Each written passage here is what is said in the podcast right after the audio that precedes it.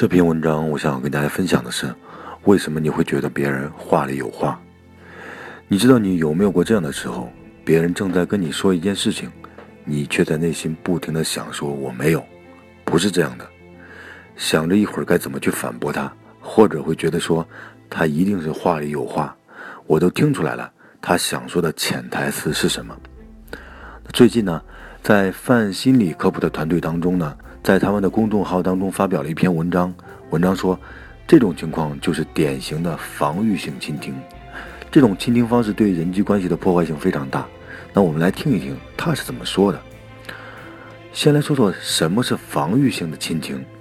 在沟通的过程当中呢，如果说你听对方说话，觉得对方是在指责自己，或者说对自己是有负面评价的时候，你会在内心里设一道屏障，用来保护你自己。但是呢，这道屏障往往会让两个人之间的信息传达失去一定的准确性，导致误会的发生。而且，如果你倾听的觉得对方是在攻击自己，那么他的回应方式也会有攻击性。所以说，防御性倾听对人际关系的破坏性非常大。不难看出来，当进入防御性倾听的这种状态的时候，人们的注意力就不在谈话的内容上了，而是变成了对对方的一种警惕。人们会尽全力的去识别。别人说的话里面到底有多少是伤害自己的，或者说怎么去反驳对方才能够赢？我们在前面说过，防御性倾听会导致人和人之间的误解。那这里的原因有可能会有几种。第一种可能是倾听者觉得自己受到了攻击，就努力的去找证据来为自己辩护。但是这个努力的过程呢，常常让自己不能够准确的了解对方真实的想法，所以说就产生了误会。比如说伴侣说。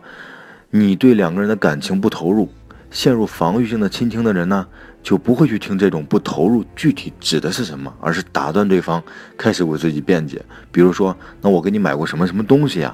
其实，对方说的是陪伴和情感交流不够，而你说的是你给了他什么物质上的满足，所以说就产生了误会啦。第二种可能呢，就是防御性倾听的人会主动指责对方，让自己在对话当中取胜，因为。这样一来的话，对方就不能够再威胁到自己了。但是这种状态的话，会影响双方的信任度，那甚至会曲解他人的一些善意，让两个人的关系陷入一些僵局。比如同事之间，那这份报告还可以完善的地方，陷入防御性倾听的人呢，不会管他说的建议到底值不值得采纳，只会觉得同事是多管闲事，是在有意的针对自己。那甚至可能会说，你上次交的报告都被老板给退回来了，你要需要重写，你有什么资格在我面前提建议？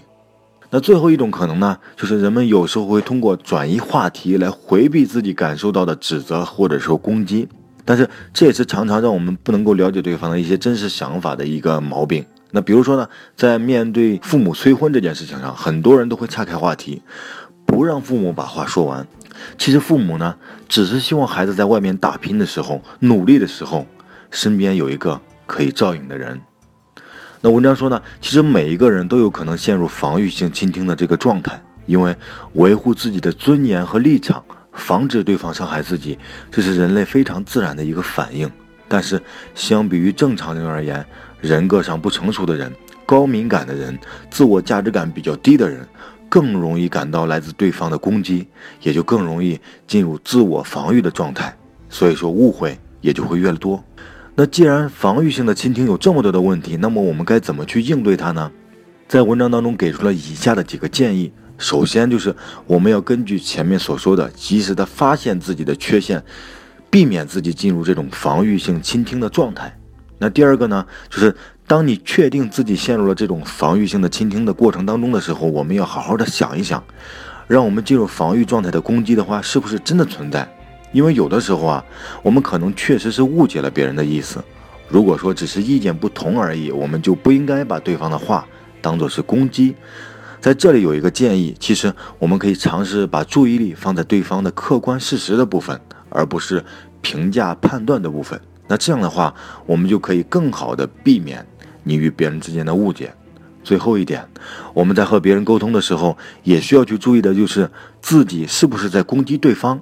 你可以学着用更没有攻击性的方式去表达自己的想法，避免产生与对方之间的误会。